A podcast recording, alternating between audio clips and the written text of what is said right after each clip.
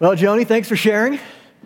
I too am up here every week trying to not have an accident, so glad I'm not alone in that. Now, it really is uh, a thing of fear and trembling to come and be with you together, my family, in God's Word by the Holy Spirit, uh, to just marinate in Christ together. And yet, I'm reminded of the words of the great Baptist preacher Charles Spurgeon that the job of the minister is merely to get out of the way, to let the lion out of his cage.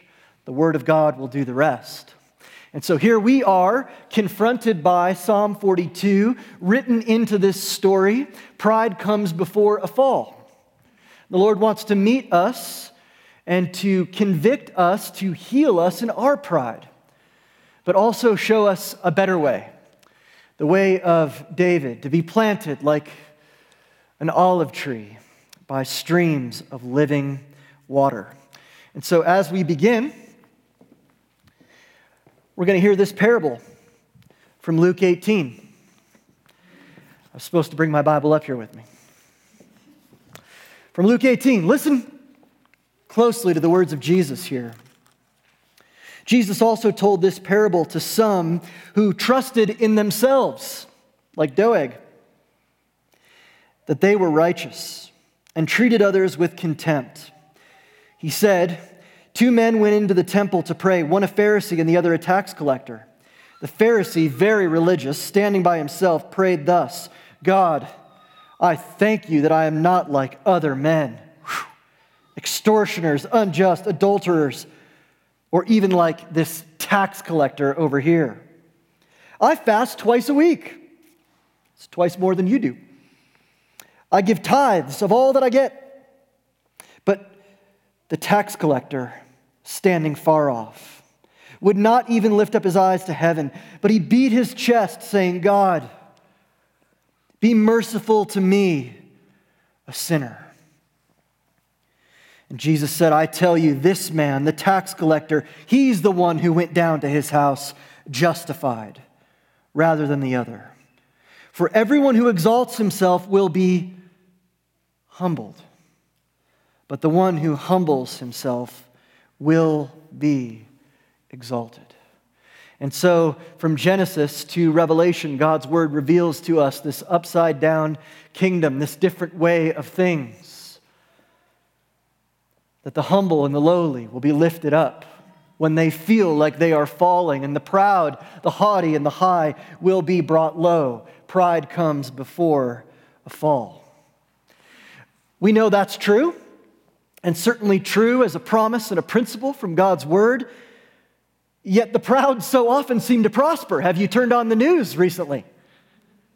The proud and the haughty and the demanding and the arrogant and the overconfident so often seem to be the ones who prosper. And worse so, frequently at the expense of the downtrodden, the fatherless, the orphan, the widow, the needy, and the weak. Enter Psalm 52, which minces no words about the present and real reality of wicked and mighty men. It's not abstract. This is real life. Indeed, I think it's real life for some of you.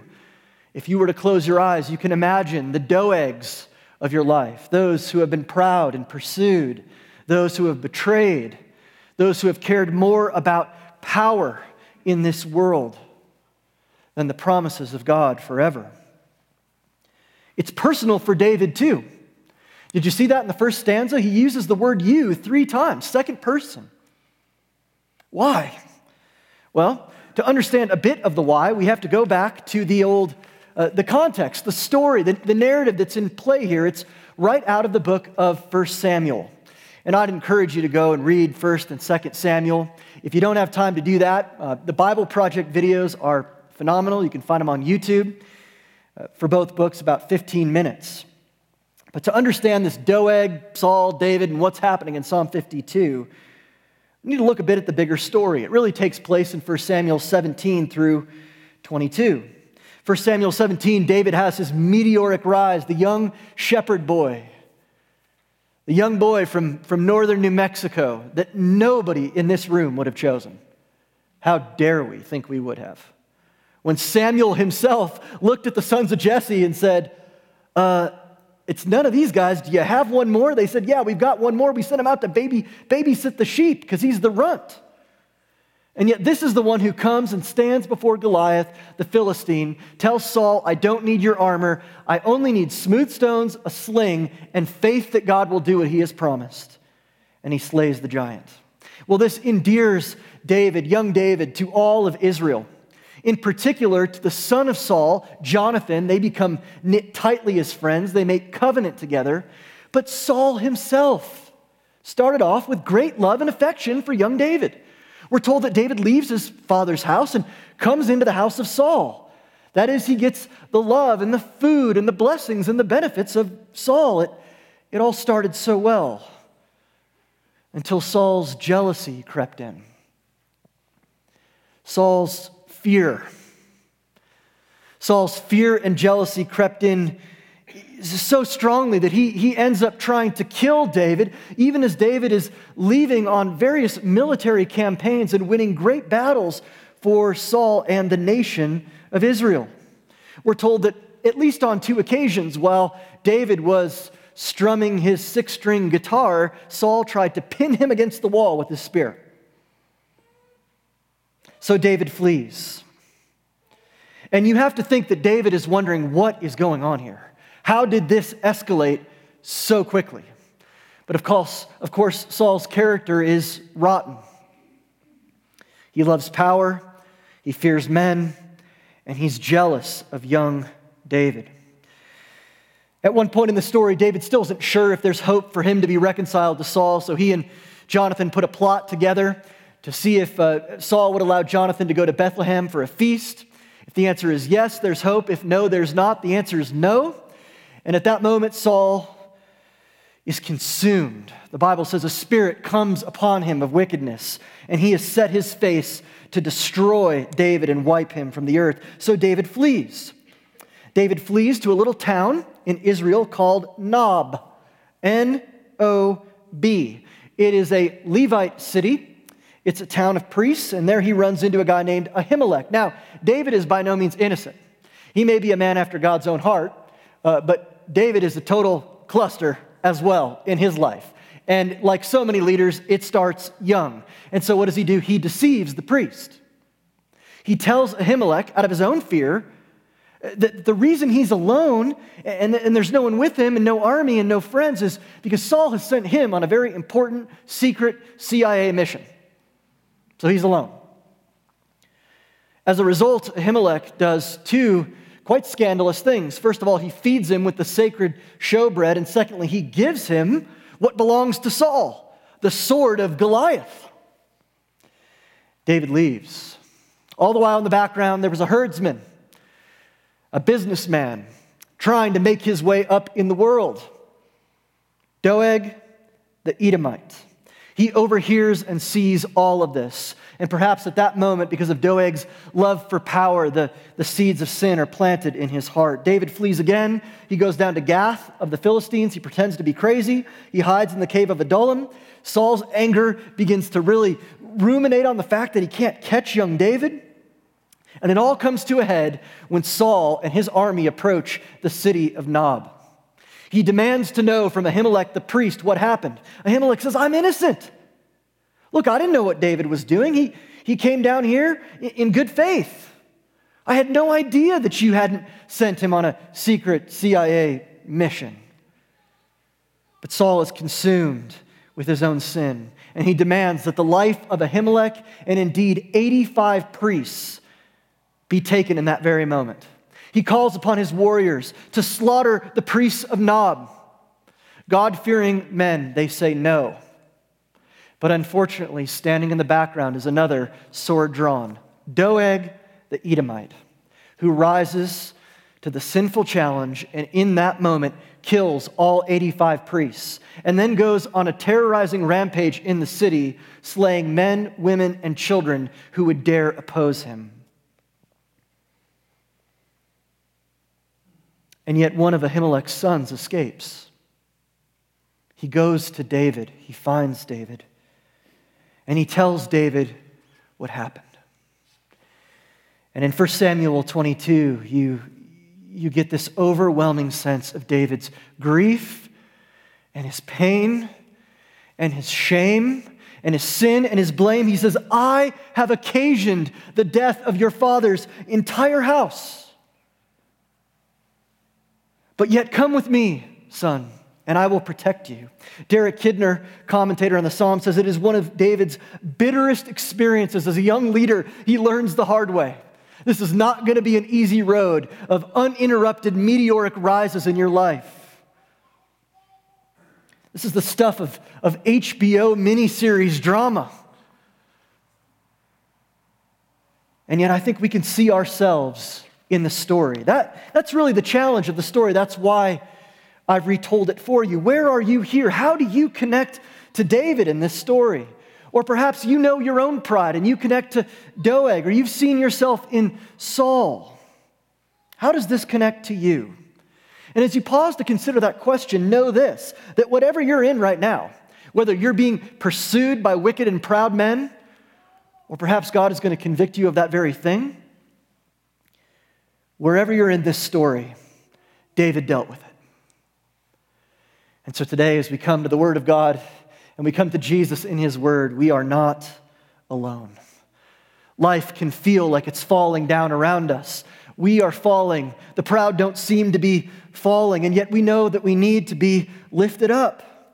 In 16 days from now, we're going to have an important day in our country, aren't we? It's called Love Your German Pastor Day. No, that's not what it is. You know what's happening in 16 days. And if it's anything like the last four years, there's going to be tears on both sides, and even tears in the middle. This is one of the things I love about our church that we're actually, I think, quite a bit more diverse than people even realize. There will be some who have tears of joy, there will be some who have tears of sadness. But the challenge of Psalm 52 is God has you, right? God has you, right? He hasn't, he hasn't abandoned his church. He hasn't given up on his people. He isn't going to let the proud and the wicked overwhelm the eternal and ongoing and insurmountable work of his kingdom, right? So in Psalm 52, we get this raw example of what happens to the prideful.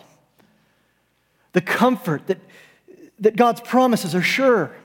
And more than that, at the end of the psalm, we get another way to live. Instead of the uprooted, proud Doeg, we get the rooted olive tree of David. One commentator sums up Psalm 52 in this way The psalm enables the faithful to develop confidence. That's what we need right now confidence in God's care and protection, in all of the changing and challenging circumstances of life external and internal, and particularly when surrounded by ruthless enemies. This does sound like a song for our season. And so, the main point of Psalm 52 is this we can have confidence that God will not let the proud stand, but He will exalt the humble.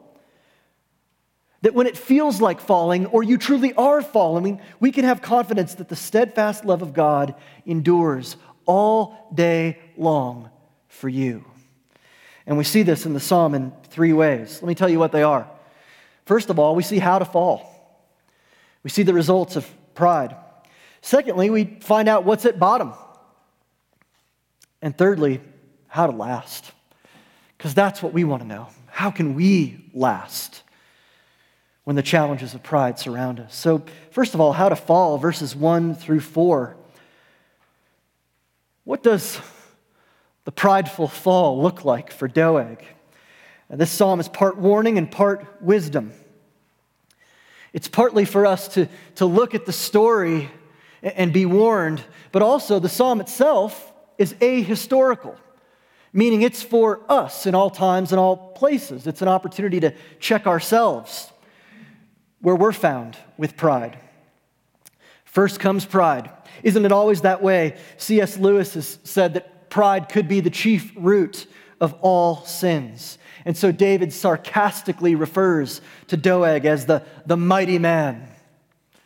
Look at you, mighty man. Wow, you're, you're a big man, aren't you? Better translation here might be warrior. He's a fighter. a fighter for his own cause, for his own riches, as the psalm says, his own comfort and control, his own power. But we hear David's sarcasm coming through. You're real tough, aren't you, man? Killed a bunch of pastors. You killed 85 priests. I mean, no offense, but I don't exactly have the physique of a special operations warrior. So, how hard is it to kill 85 pastors? I, you know, I did a wedding last night, and we're getting ready to go into the wedding, and I'm feeling the full effects of the, the full COVID 19. And, and the lady that's the wedding planner at the Loretto Chapel looks at me and goes, Sir, could you button your jacket? And I said, Ma'am, it doesn't do that anymore. And like, it, it really doesn't. Sorry, you know. I know that would look better, but we should have thought of that in advance. Oh, Doeg, how tough you are to take out 85 pastors. But the question that David is asking is this Who can defy God for long? You see, Doeg's problem isn't that he was overcome with rage and excitement to appease Saul, and so he did something horrible. His real problem is his character. We're shown that because he's a boaster. Boasting here isn't just something he does, it's something he is. In Hebrew, a better translation would probably be smugness, this sense that I'm clever, I've got it under control. This is, this is the first sin of our parents. Did God really say?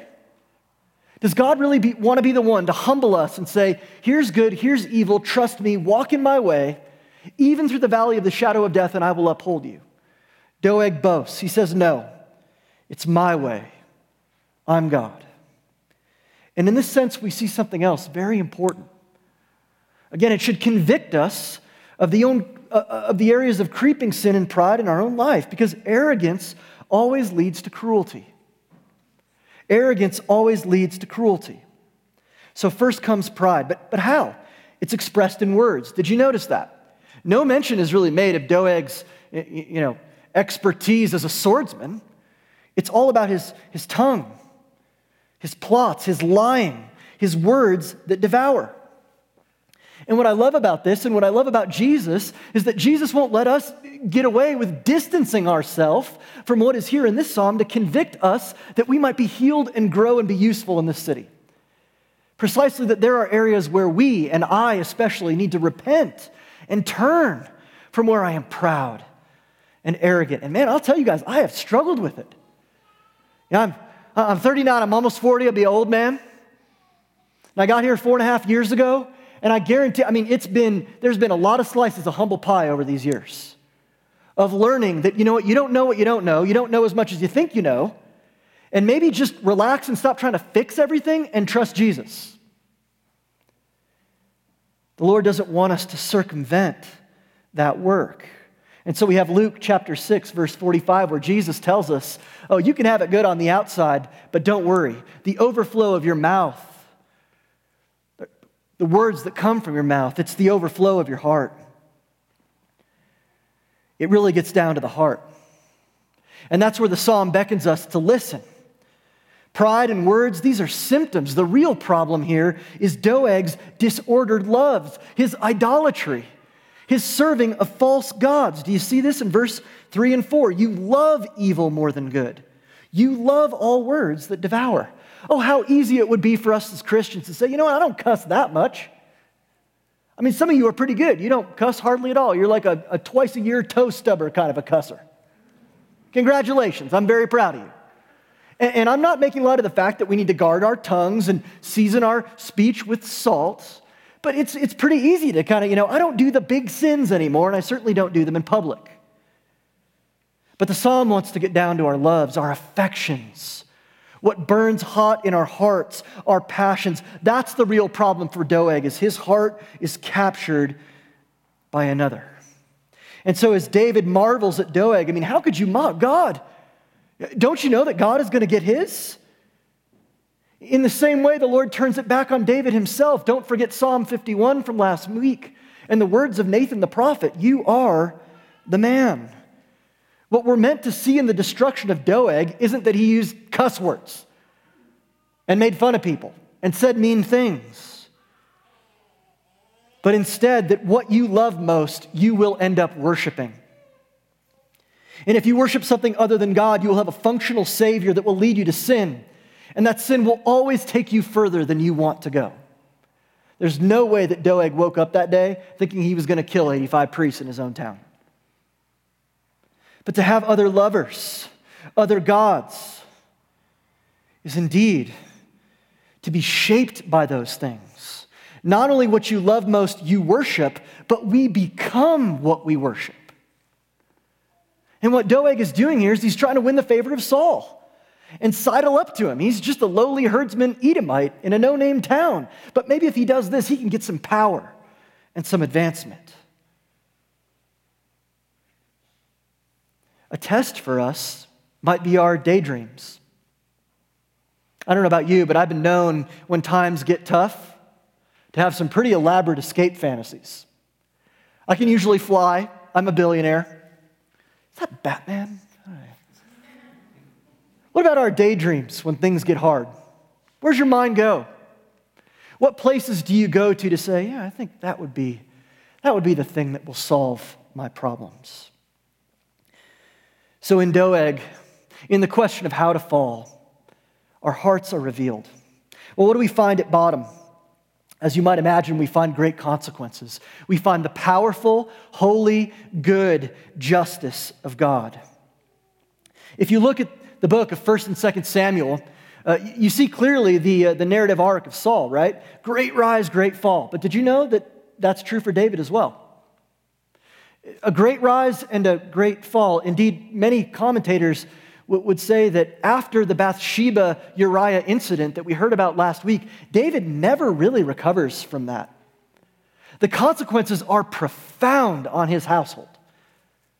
His daughter is raped, there's a murder in his house, his son tries to take over the kingdom, and at the end of his reign, the kingdom is divided, and he's a broken man. The proud are brought low, and the humble are exalted. And so, what we see in the psalm is that pride leads to judgment.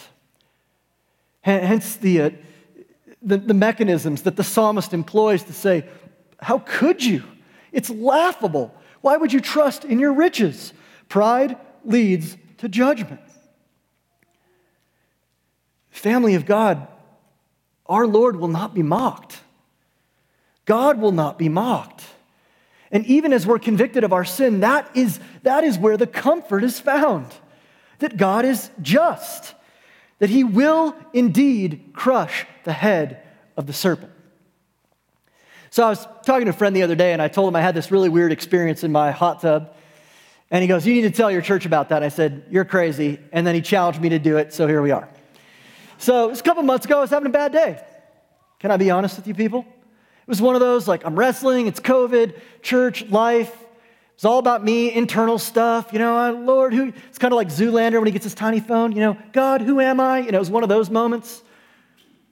And I was just struggling with my life, with my calling, with all these things. So I, I'm in the hot tub thinking that, you know, by the grace of God and the bubbles of Jesus, all my pain will be taken away.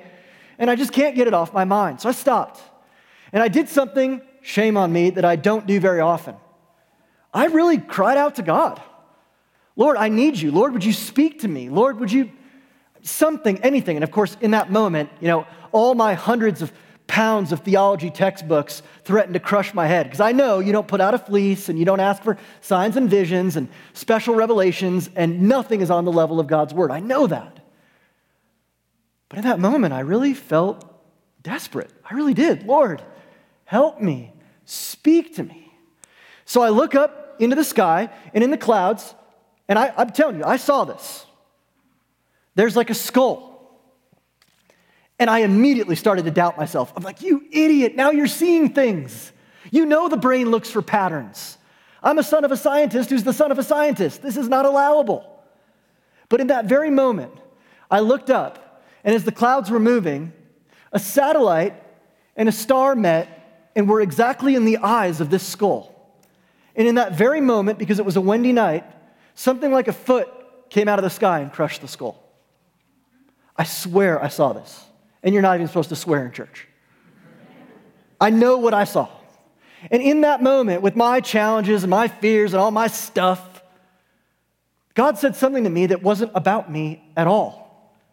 It wasn't some, oh, Greg, don't worry, everything's going to be okay for you just how you want it. A nice, easy life.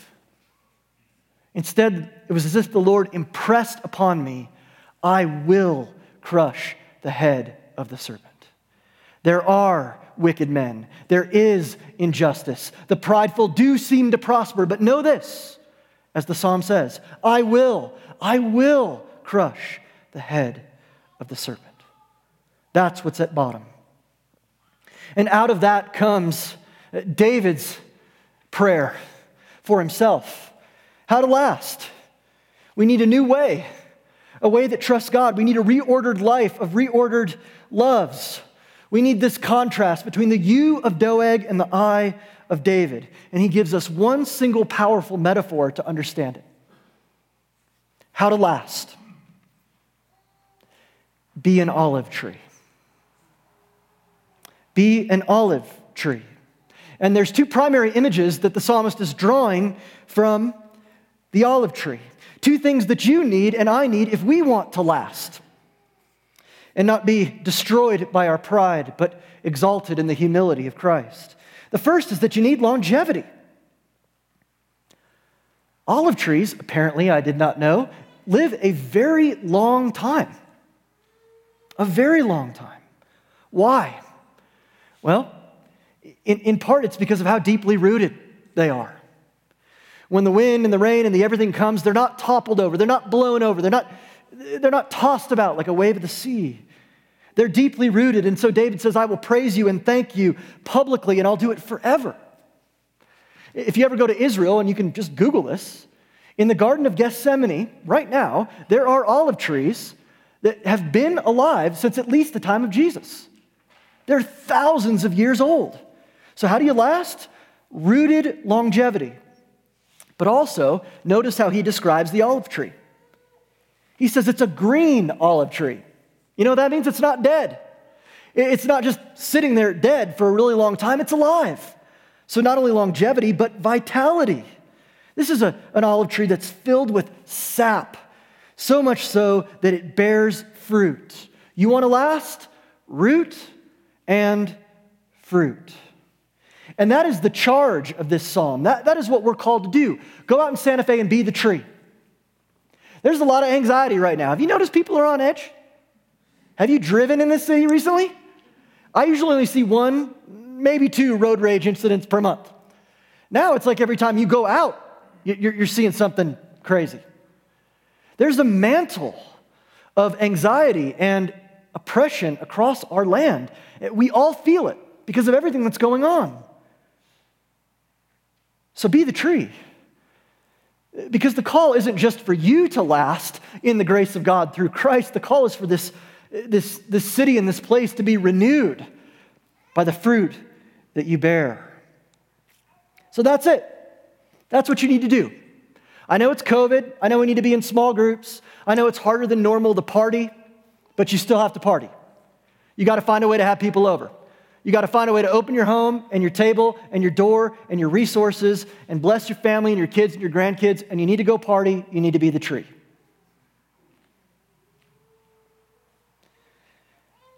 Where this psalm ends, though, isn't with who we need to be. Okay, longevity, vitality, I can do it. Where this psalm ends isn't with who we need to be, it's with how. Because there will be prideful men and women.